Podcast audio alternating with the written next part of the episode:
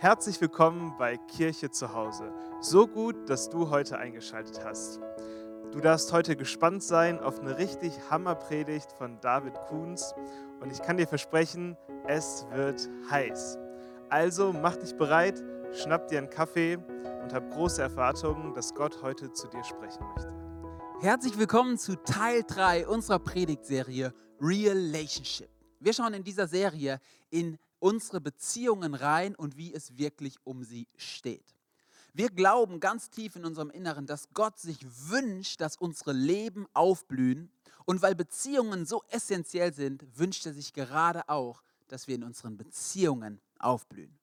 Und ich habe dir heute ein richtig spannendes Thema mitgebracht. Man könnte sagen, ein richtig heißes Thema. Und zwar, ich möchte mit euch über Sex sprechen. Oh, wenn du das hörst, dann rutschst du wahrscheinlich so ein bisschen peinlich berührt auf deinem Stuhl hin und her. Oh, Kirche und Sex, Gott und Sex, irgendwie Glaube und Sex, das passt irgendwie nicht zusammen. Das ist irgendwie so eine unattraktive Kombination. Das geht nicht. Ich glaube manchmal, dass so dieses Unwohlsein aus zwei Extremen kommt, die wir manchmal ähm, haben. Auf der einen Seite denken wir, in der Gesellschaft, auf Social Media, in den Werbungen geht es fast nur um Sex. Immer der nächste Partner wartet auf dich, mach's mit und was auch immer. Sex beherrscht alles. Und das andere Extrem, was wir in unserem Kopf haben, ist, in der Kirche ist Sex was Dreckiges. Man darf nicht drüber sprechen. Bloß nicht. Christen haben wahrscheinlich gar keinen Sex. Es ist so irgendwie eins der Extreme, in dem wir uns bewegen und deswegen passen die Themen irgendwie für uns nicht zusammen. Wisst ihr, ich bin mir sicher, Gott denkt anders. Gott findet Sex großartig. Ja, ich glaube sehr, sehr sicher, dass Gott es nicht nur großartig findet, sondern Sex sogar erfunden hat. Vielleicht glaubst du es mir nicht. Ähm, ich werde es dir gleich mal beweisen anhand von ein paar Versen. Denn ich kann dir eins sagen, eins von 66 Büchern in der Bibel handelt nur vom Thema Sex. Liebe, erotische Liebe. Gott hat es also zugelassen, dass eins der 66 Bücher in seinem Brief, in seinem Buch an uns über Sex geht. Und ich glaube, in diesem äh, Buch gibt es geniale Verse, die ich uns mal ein bisschen vortragen will, damit du noch ein bisschen unbequemer auf deinem Stuhl hinherrückst und merkst, oh oh, die, die, die Bibel ist dann doch ganz schön explizit. Und es handelt sich um das Buch Das Hohe Lied. Ich lese dir mal ein paar Verse vor. Dieses Buch geht richtig gut los. Direkt Hohes Lied 1, Vers 1 bis 2. Überschrift das schönste aller Lieder von Salomo. Und dann, komm und küss mich, küss mich immer wieder. Ich genieße deine Liebe mehr als den besten Wein. Wir springen mal ein paar Kapitel weiter. Hohelied 5, Vers 1. Ich betrete den Garten, mein Mädchen, meine Braut. Ich pflücke die Myrrhe und ernte den Balsam. Ich öffne die Wabe und esse den Honig. Ich trinke den Wein und genieße die Milch. Esst auch ihr, Freunde, trinkt euren Wein, berauscht euch an der Liebe. Ja, du kannst dir schon wahrscheinlich denken, dass es hier nicht um Honig und Wein geht. Ich setze noch eine Schippe drauf. Hohes Lied 7, Vers 7 bis 9. Wie schön bist du, wie angenehm, o Liebe voller Wonne. Dein Wuchs gleicht einer Palme, deine Brüste den Trauben. Ich dachte, die Palme will ich besteigen will greifen nach ihren Rispen. Deine Brüste sollen für mich sein wie die Trauben vom Wein, dein Atemgeruch wie Apfelduft. ja, du kannst dir auch hier denken, es geht wahrscheinlich nicht darum, irgendeine Palme zu besteigen Kokosnüsse zu essen und ähm, nach irgendwelchen Trauben zu greifen. Nein, hier geht es sehr wahrscheinlich um Sex. Ein ganzes Buch besingt dichterisch die Kraft, die Schönheit, die, die, die, das göttliche Geschenk der Liebe, der erotischen Beziehung zwischen Mann und Frau. Merkst du was? Gott findet Sex großartig. Denn er hat es erfunden und er hat es uns Menschen geschenkt. Und es ist was total Schönes. Und deswegen wirst du auch heute nicht, äh, wirst auch merken, dass ich heute nicht über äh, Scham sprechen werde und versuche wieder das Schamlevel in deinem Leben bezüglich Sex hochzutreiben. Nein, ich will dir zuerst einmal sagen, Gott hat sexuell, Sex erfunden. Das ist was Wunderschönes. Wenn Gott jetzt der Erfinder von Sex ist, dann bin ich mir sicher, dass er auch gute Gedanken dafür hat, wie unser Sexleben aufblühen kann. Denn das ist ja unsere Grund, Annahme dieser Serie. Gott will, dass unser Leben aufblüht. Und ich glaube, hier gibt uns auch das Hohelied eine geniale Hilfe, wie wir das verstehen können. Das Hohelied endet mit einem längeren Fazit zum Thema Liebe. Und hier heißt es folgendes in Hohelied 8, Vers 6. Denn Liebe ist stark wie der Tod und Leidenschaft unwiderstehlich wie das Totenreich. Ihre Glut ist feurig und eine gewaltige Flamme. Liebe, Leidenschaft, Sex wird mit Feuer verglichen. Und ich glaube, dass dieses Bild uns eine geniale Hilfestellung sein kann. Denn lass uns mal kurz drüber nachdenken. Feuer ist was total Geniales. Gott hat Feuer erfunden. Ihr seht hier neben mir so ein kleines Feuerchen. Und wenn ich dieses Feuer anzünden würde, dann wäre es so, man könnte sich daran wärmen. Dieses Feuer würde sogar Feinde vertreiben. Es macht Licht in der Dunkelheit. Dieses Feuer dient auch im Sommer, hey Freunde, dazu, dass man sich ein richtig schönes Steak auf dem Grill brät. Da freue ich mich schon drauf, auf dem Balkon. Hammer. Hey, Feuer ist was Geniales. Aber jetzt denken wir mal ein Stück weiter. Was würdest du denn dazu sagen, wenn ich jetzt hingehen würde und mal hier schön, ja, das Ding anfackeln würde? Du siehst, es brennt. Und du wirst schon langsam nervös. David, mach das Ding aus. Hier ist ein Teppich im Raum. Ähm, die, Alarm, äh, die, die Rauchmeldeanlage geht gleich los. Wir merken, Feuer ist was Wunderschönes. Aber Feuer kann auch was sehr Zerstörerisches sein. Wenn ich Feuer ähm, einfach so irgendwo anmache, dann kann es Dinge verbrennen. Dann kann es mich verletzen. Dann kann es ganze Gebäude abbrennen. Es kann ganze Landstriche vernichten. Und deswegen haben wir Menschen uns so tolle Sachen ausgedacht, wie eine Feuerstelle, ein Kaminofen oder auch einen Grill, damit wir nicht Feuer hier machen, sondern in einem geschützten Rahmen. Und genau das Gleiche gilt für Sexualität. Sexualität ist was Wunderschönes, aber auch Sexualität braucht einen Rahmen, in dem es was Schönes bleibt. Vielleicht ist dir schon mal aufgefallen, dass die Bibel an einigen Stellen über Gebote, Regeln, Anweisungen spricht. Und vielleicht hast du einfach keinen Bezug dazu. Du denkst dir, wie kann das sein, dass ein liebender Gott irgendwie so viel auch Regeln oder Prinzipien vorgibt? Ich glaube, das Bild des Feuers erläutert es perfekt. Gott schenkt Regeln und Prinzipien, weil sie Schutz geben. Weil sie unseren Lebensraum so schützen, damit unser Lebenshaus nicht abbrennt, sondern aufblüht. Und wir wollen uns heute mal gemeinsam drei Prinzipien Gottes anschauen, die so das Fundament bilden, die eine Feuerschale bilden, um mal bildlich zu sprechen, in der Sexualität gelingen kann. Und das sind drei Prinzipien, die wir in uns aufnehmen müssen und verinnerlichen müssen, weil ich glaube, dann wird es was richtig Schönes in unserem Leben. Nun, bevor ich auf diese drei Prinzipien eingehen will, hier kurz noch ein kleiner Einschub. Vielleicht denkst du dir ja auch Folgendes. Ganz ehrlich, jetzt fängt der Pastor da an und er erzählt aus der Bibel, nimmt 2000 Jahre alten Buch und bezieht das auf mein praktisches Leben heute. Die Bibel ist doch alt. Wie kann ich denn daraus ein Prinzip entwickeln, was für mich heute noch gültig ist? Man kann die Bibel doch nicht wörtlich nehmen.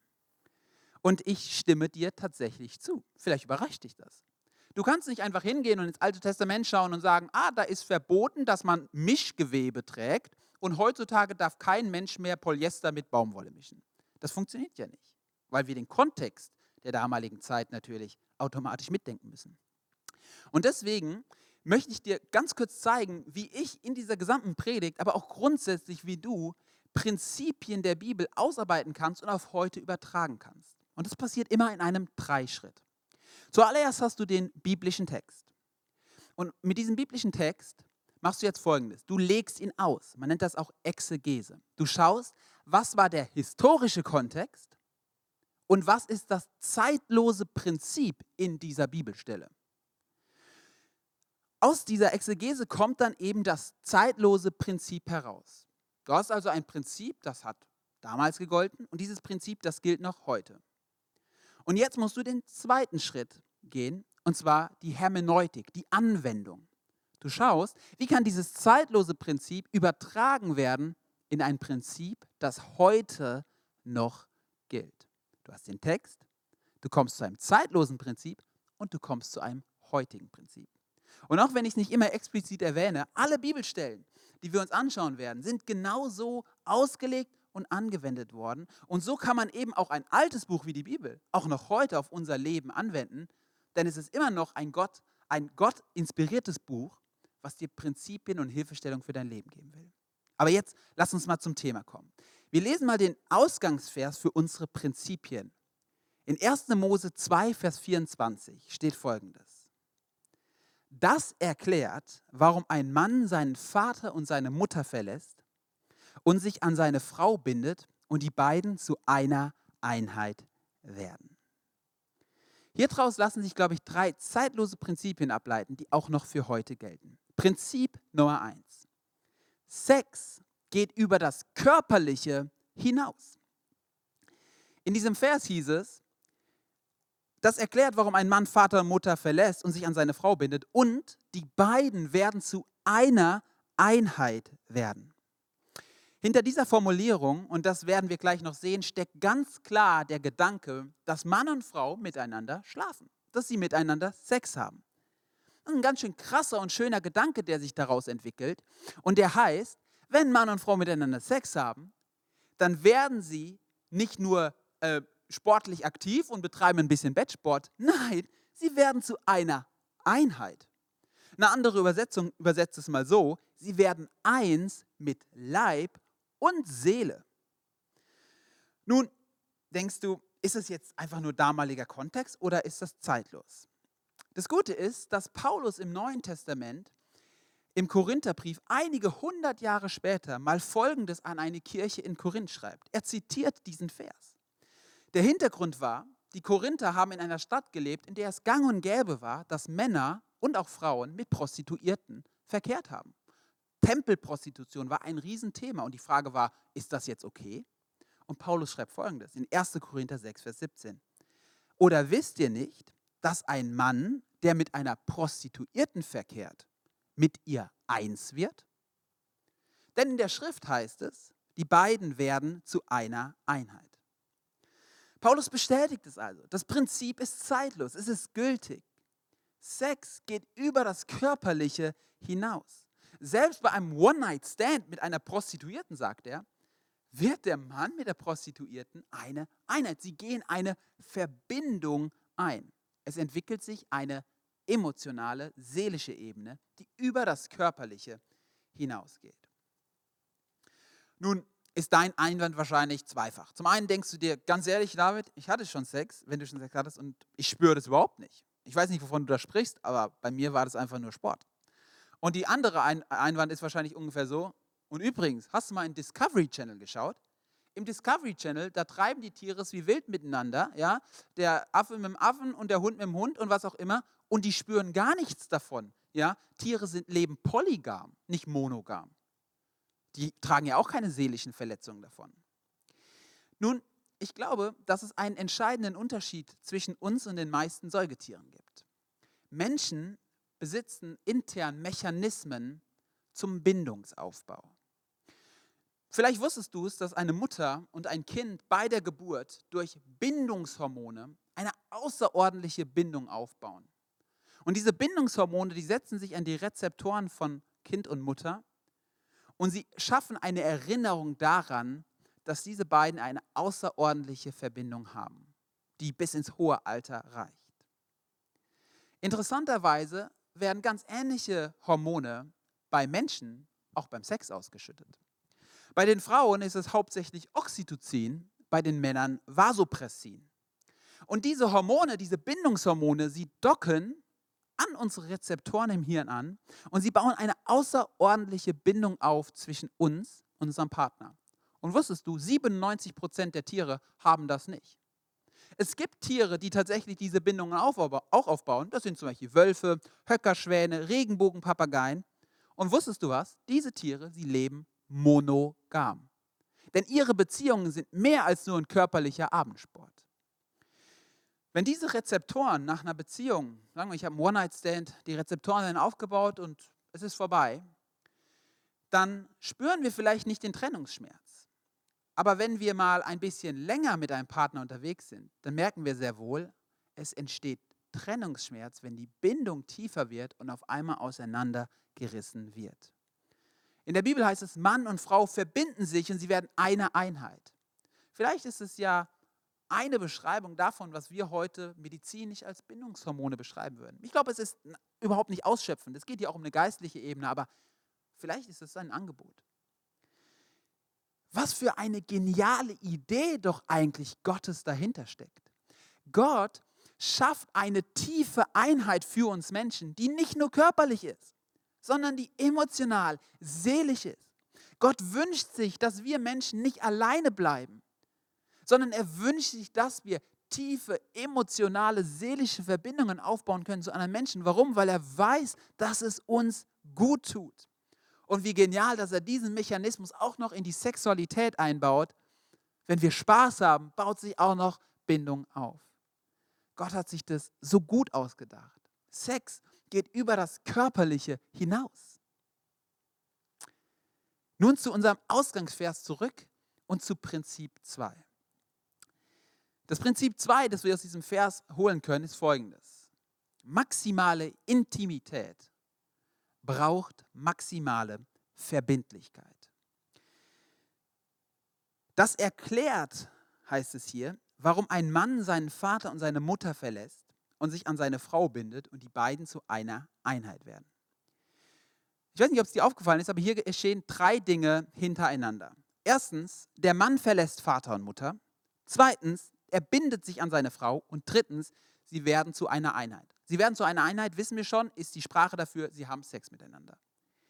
Die Formulierung, die Reihenfolge zeigt also, dass zwei Dinge passieren, bevor der dritte Schritt kommt. Und zwar der erste, der Mann verlässt Vater und Mutter. Er lässt seine engsten seelischen und leiblichen Bindungen hinter sich. Zweitens, er bindet sich an seine Frau er tritt eine feste Lebensgemeinschaft mit seiner Frau ein. Diese Sprache hat damals genau das zum Ausdruck gebracht, eine öffentlich verbindliche, feste Lebensgemeinschaft mit seiner Frau. Die Reihenfolge ist entscheidend. Erst verbindlich werden und dann intim werden. Nun fragst du dich, boah, interpretierst du hier nicht wieder ein bisschen viel in diesen Vers rein oder war das vielleicht wieder nur der AT-Kontext? Auch hier haben wir das Glück, dass dieser Vers wieder rezitiert wird im Neuen Testament, diesmal nicht von Paulus, sondern von Jesus. Jesus wird einmal auf das Thema Ehescheidung angesprochen. Und er antwortet mit genau diesem Vers. Wir wollen es mal lesen in Matthäus 19, Vers 4 bis 6. Darf sich ein Mann aus jedem beliebigen Grund von seiner Frau trennen?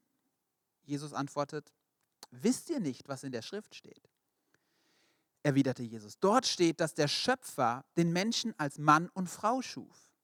Und es heißt weiter, deshalb wird ein Mann Vater und Mutter verlassen und sich an seine Frau binden und die beiden werden zu einer Einheit. Dann sind sie also nicht mehr zwei, sondern eins. Und niemand soll sie mehr trennen, denn Gott hat sie zusammengebracht, sagt Jesus jetzt. Jesus legt den Vers also auf die Ehe aus, bestätigt, dass, der, dass das Prinzip zeitlos ist und er zeigt uns nochmal unsere Prinzipien. Erstens sagt er, Sex schafft eine Beziehung, die über das Körperliche hinausgeht. Und zweitens sagt er, weil Mann und Frau eine Einheit werden, ist Verbindlichkeit essentiell. Er schreibt hier, er sagt hier, niemand soll sie mehr trennen, denn Gott hat sie zusammengebracht. Maximale Intimität braucht maximale Verbindlichkeit. Paulus wurde mal an einer anderen Stelle gefragt, was Singles denn machen sollen, wenn sie sich nicht mehr zurückhalten können. Ja, wenn du Single bist, kennst du vielleicht das Gefühl, Alter, ich halte es einfach nicht mehr aus. Er antwortet in 1. Korinther 7, Vers 8 bis 9 so. Den Unverheirateten und Verwitweten sage ich aber, dass es besser ist, so unverheiratet zu bleiben wie ich. Ja, dann haben sie mehr Kopf für andere Dinge, können sich mehr ins Reich Gottes investieren. Aber dann sagt er folgendes: Doch wenn sie sich nicht enthalten können, sollen sie heiraten. Es ist besser zu heiraten, als von unerfülltem Verlangen beherrscht zu werden. Paulus sagt also, wenn du dich nicht zurückhalten kannst, dann geh nicht ins Bordell, schau dir nicht irgendwelche Pornos an, schau nicht irgendwie in irgendwelche One-Night-Stands rein, geh nicht auf Tinder und such dir den nächsten Partner fürs nächste Wochenende. Nein, er sagt, such dir eine verbindliche Beziehung und heirate. Er sagt auch nicht, will ich mal anmerken, zieh mit deinem Lebensabschnittsgefährten zusammen. Er sagt auch nicht, zieh mit deinem Freund zusammen. Er sagt, heirate. Er gehört in die Ehe. Sex gehört in die Ehe, sagt er. Nicht in die Kennenlernphase und auch nicht in die Verlobung, in die Ehe. Wenn ein Mann im 1. Mose 2,24, was wir gelesen haben, Vater und Mutter verlassen hat und sich mit seiner Frau verbunden hat, dann war das, waren das zwei Dinge. Erstens, es war ein öffentliches, für die Gesellschaft sichtbares Zeichen. Er verlässt seine Eltern, er verbindet sich mit seiner Frau und er tut etwas Zweites. Er macht sich maximal verbindlich. Öffentliches Zeichen und maximal verbindlich. Nun, das war das Prinzip im Alten Testament. Jetzt denkt ihr noch an unsere drei Schritte. Wie können wir daraus ein Prinzip für heute entwickeln? Und wir merken, wir müssen also für heutige Zeit etwas finden, wo jemand maximal verbindlich wird und maximale Öffentlichkeits, aber äh, quasi maximal öffentlich wird. Und wenn wir drüber nachdenken, merken wir, hey, genau dieses Prinzip ist doch der Gedanke hinter der Eheschließung vorm Standesamt. Du machst es öffentlich, vor dem Recht, vor den un, um, äh, anwesenden Leuten. Du machst es verbindlich, indem du dich sogar rechtlich daran bindest. Und es bildet den perfekten Rahmen für Intimität. Es ist öffentlicher und verbindlicher als Beziehungen und die Verlobung. Maximale Intimität braucht maximale Verbindlichkeit. Hey, auch hier glaube ich, dass es sich jetzt für dich vielleicht legalistisch anhört oder ach, so viele Regeln. Aber ich glaube ganz ehrlich, dass dahinter eigentlich der Wunsch Gottes steckt, dass du langfristige, verbindliche, glückliche Beziehungen erlebst. Und ich glaube auch, dass hier die Wissenschaft uns einen guten Blick auf diese Sache schenken kann. Ich weiß nicht, ob du schon mal etwas von neuronaler Plastizität gehört hast. Neuronale Plastizität heißt, dass deine Synapsen, deine Nervenzellen und verschiedene Hirnareale die Fähigkeit besitzen, sich so sehr auf Lebenssituationen und auch auf Beziehungen einzustellen, dass sie sich tatsächlich in ihrer Anatomie und in ihrer Funktion verändern. Die Anatomie deines Gehirns verändert sich bei Situationen. Das ist ganz schön krass. Wenn du zum Beispiel eine tiefe Bindung auf emotionaler, körperlicher, seelischer Ebene mit einem Menschen eingehst, dann bindet sich dein Gehirn in gewisser Weise daran, weil es sich verändert und an diese Situation anpasst. Wenn die Beziehung in die Brüche geht, dann löst das wirklich Schaden aus. Dr. Michael Merzernich, das ist ein Neurowissenschaftler aus den USA, der hat mal Folgendes über diese neuronale Plastizität gesagt. Es erklärt unsere Verwundbarkeit, wenn wir uns verlieben und warum so viele selbstbewusste junge Männer und Frauen, die sich in eine manipulierende, verletzende oder abwertende Person verlieben, oft das Gefühl für sich selbst verlieben, verlieren und vom Selbstzweifel geplagt werden, von dem es Jahre dauern kann, sich wieder zu erholen. Es macht also durchaus Sinn, sich vorher zu überlegen, mit wem ich mich verbinde. Denn jede Verbindung, die ich eingehe, führt auch zu einer Anpassung, die wiederum dazu führen kann, dass ich lange Jahre Probleme damit habe. Und genau deswegen sagt die Bibel uns diesen großartigen Tipp. Überleg dir, mit wem du ins Bett steigst. Überleg dir, mit wem du schläfst. Tu es nur mit demjenigen, mit dem du auch eine langfristige, verbindliche Beziehung eingehen würdest, bei dem du geprüft hast, hey, ist das eine negative, toxische Beziehung oder ist eine Beziehung, die mich langfristig aufbauen wird? Und wir merken daran, Gott hat gute Gedanken dahinter. Was für eine geniale Idee Gottes. Eine verbindliche Ehebeziehung, für uns, damit wir keinen Schaden leiden, sondern aufblühen.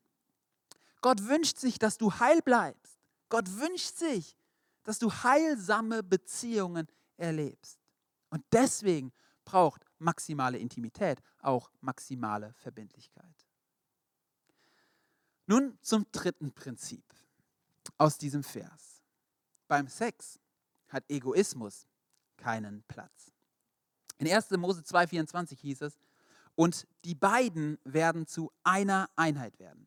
Beide sind also wichtig. Es geht um beide, nicht nur um die Bedürfnisse des einen. Ich glaube, in einer Welt, in der es nur noch um mich, ich, mir, meiner, mich geht, ist es so eine willkommene Abwechslung. Selbst im Bereich der Sexualität können wir durch Selbstlosigkeit einen Unterschied machen. Paulus wurde wieder mal von der Kirche in Korinth gefragt, ähm, ob Christen denn lieber gar keinen Sex miteinander hätten. Damals hat das platonische Denken vorgeherrscht und die dachten, der Körper ist ein Gefängnis für die Seele und äh, sie dachten, ja, aber ein richtiger Christ, der braucht doch gar keinen Sex. Und interessanterweise antwortet Paulus sehr, sehr lustig für meine Meinung und total genial in 1. Korinther 7, Vers 3 bis 5. Er sagt folgendes: Damit niemand zu einem sexuell unmoralischen Leben verleitet wird, ist es besser, wenn jeder Mann seine Frau und jede Frau ihren Mann hat. Der Mann soll seine Frau nicht vernachlässigen und die Frau soll sich ihrem Mann nicht entziehen. Denn weder die Frau noch der Mann dürfen eigenmächtig über ihren Körper verfügen. Sie gehören einander. Keiner soll sich dem Ehepaar verweigern, Ehepartner verweigern, außer die beiden wollen eine Zeit lang verzichten, um für das Gebet frei zu sein. Danach kommt wieder zusammen, damit euch der Satan nicht in Versuchen führen kann, weil ihr euch nicht enthalten könnt.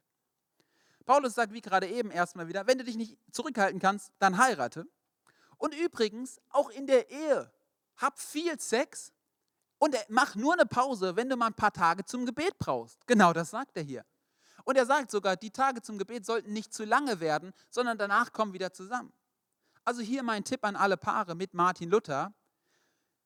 In der Woche zwei bis vier, das schadet weder ihm noch ihr. Ja, kannst du nachschauen, hat Martin Luther wirklich gesagt. Hab also viel Sex in der Ehe. Mein Plädoyer heute ist nicht gegen Sex, sondern für Sex, aber im richtigen Rahmen. Aber das Zentrale in diesem Text ist doch folgendes. Wir verfügen nicht über unseren Körper, sagt Paulus. Wir gehören einander. Pastor Bernhard hat das mal so großartig gesagt. Er hat gesagt, in der Ehe bist du der Verwalter des Glücks des anderen. Du bist der Verwalter seines Glücks. Das gilt für so viele Bereiche. Es geht um sein Wohlbefinden.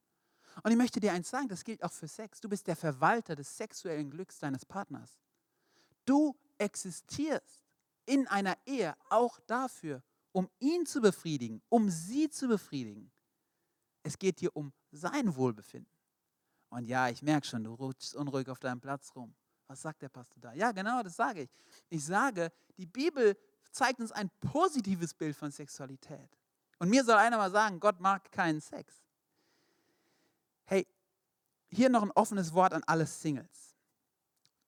Wenn du vor der Ehe nur Ego-Sex übst, mal ein ehrliches Wort, wenn du dir dann dich befriedigst, wenn du jetzt gerade Lust hast, wenn du dir dann ein Porno reinziehst, wenn du gerade Luft hast, wenn du mit so vielen Leuten schläfst, wie du gerade willst, wenn du dir so viele Tinder One-Night-Stands holst, wie du gerade willst, dann übst du eine Sache ein. Ego-Sex. Es geht um mich. Und es passiert so schnell, dass du das in die Ehe mit überträgst. Das ist ein ganz ehrliches Wort. Denn wenn du in die Ehe kommst und nur weil du zu zweit im Bett liegst, heißt es nicht, dass du nicht immer noch Ego-Sex machst, indem es nur um dich geht. Und deswegen meine Ermutigung an dich, beim Sex hat Egoismus keinen Platz. Hey, was für eine geniale Idee Gottes. Wieder mal. Spaß haben und trotzdem den anderen wertschätzen und hochachten. Hey, wir können also voll das positive Fazit ziehen. Alle drei Prinzipien zeigen uns, dass Gott es gut meint. Er will, dass wir tiefe Verbindungen auf körperlicher und seelischer Ebene erleben. Prinzip 1. Er will, dass wir verbindliche Ehebeziehungen erleben, in denen wir aufblühen. Prinzip 2. Und er will, dass wir Spaß haben, bei dem der andere wertgeschätzt wird und hochgeachtet wird. Prinzip 3. Gott findet Sex großartig und er hat einen Rahmen geschenkt, in dem es großartig bleibt. Nun einige abschließende Gedanken. Vielleicht hörst du das und du denkst dir, David, aber die Realität sie sieht ganz anders aus. Vielleicht bist du sogar aufgewachsen in einem christlichen Zuhause und die Ehe deiner Eltern, sie war alles andere als vorbildlich. Und du hast gedacht, so eine Ehe will ich niemals haben. Vielleicht hast du auch Scham- und Schuldzuweisungen in der Kirche erlebt. Und ich möchte das wirklich an dieser Stelle von Herzen tun. Ich möchte sagen, es tut mir richtig leid. Es tut mir leid, wenn es dein, in dein Leben Schaden genommen hat, dadurch, dass Menschen mit Fingern auf dich gezeigt haben oder du negative Erfahrungen damit gemacht hast. Ich möchte hier aber einen großen Unterschied machen. Das eine sind Erfahrungen, die wir mit Menschen machen. Und das andere sind Gedanken Gottes oder Erfahrungen, die wir mit Gott machen. Wenn Menschen uns enttäuschen, heißt das noch nicht, dass die Prinzipien Gottes nicht gut sind und gelten. Gott, er möchte dir heute seine Hand reichen und sagen, ich will, dass dein Leben aufblüht. Nimm meine Prinzipien als Geschenk an. Und ich glaube, dass wir allein daran merken, was Jesus für uns getan hat, dass er auf diese Welt gekommen ist, am Kreuz gestorben ist, dass Gott so selbstlos ist, dass es ihm nicht darum geht, dass er uns einfach Regeln aufdrückt, damit wir daran kaputt gehen, sondern dass es ihm immer darum geht, dass wir ein Leben in Fülle bekommen und aufblühen. Ich möchte mit dir einfach zum Abschluss beten. Und vielleicht möchtest du heute diese Entscheidung treffen. Ab heute möchte ich in diesen Prinzipien Gottes leben. Ich will, dass meine Sexualität aufblüht. Egal, ob du die Entscheidung schon mal getroffen hast oder noch nie. Bete einfach mit mir, wenn du das willst. Danke, Vater im Himmel, dass du in allen unseren Bereichen des Lebens gute Gedanken hast und willst, dass wir aufblühen. Ich segne jeden Einzelnen, dass er sein Sexleben, seine ja, Intimität auf einem guten Prinzip aufbauen kann und dafür erlebt, wie sein Leben aufblüht in diesem Bereich. Ich segne jeden Einzelnen, der Verletzungen erlebt hat und ich bete, dass du diese Verletzungen heilst dass da, wo Menschen Schuld und Scham ähm, wirklich in das Leben projiziert haben, dass dort deine Heilung und Vergebung reinkommt. Ich danke dir, Gott, dass du uns heute deine Hand reichst. Wir lieben und wir ehren dich. Und danken dir, dass du jetzt wirken willst. Hammer. Das war doch mal eine starke Predigt. Danke David und danke liebes Worship-Team, dass ihr uns nochmal so mit in die Anbetung genommen habt. Wir glauben, dass es unglaublich wichtig ist, dass wir nicht nur Dinge hören, sondern auch in die Praxis umsetzen. Und die Kleingruppen sind ein richtig guter Ort, um diese Themen nochmal zu vertiefen und einfach praktisch werden zu lassen. Also, wenn du noch nicht Teil einer Kleingruppe bist, melde dich doch schnell an. Geh auf unsere Homepage, der Link wird eingeblendet und werde ein Teil einer Kleingruppe. Ein weiterer Schritt, den du gehen kannst, ist, indem du uns besser kennenlernst und Teil von unserem Next Steps Programm wirst. Dieser findet immer jeden Sonntag live vor Ort im CCD statt und zwar nach dem ersten Gottesdienst. Also komm doch gerne vorbei und lerne uns besser kennen. Wenn du Teil dieser Kirche bist und dich zugehörig fühlst, dann lade ich dich ein, dich auch eins zu machen ins Reich Gottes und zu investieren. Wir glauben, dass wir alles von Gott bekommen haben, ja nicht nur für uns alleine, sondern damit wir es auch weitergeben können. Und so ist jetzt der Teil, der Part in diesem Gottesdienst, wo wir Gott ehren wollen, indem wir geben. Also wenn du dich finanziell beteiligen möchtest an dieser Kirche, ja wie wir Reich Gottes bauen, ja, dann geh doch einfach entweder auf die Homepage, dort findest du die IBAN-Nummer oder den QR-Code, scan ihn schnell ein und dann kannst du auch mit PayPal einfach einen Teil mit uns machen. Und nun zum Schluss möchte ich dich einladen, nächste Woche wieder Teil des Gottesdienstes zu sein.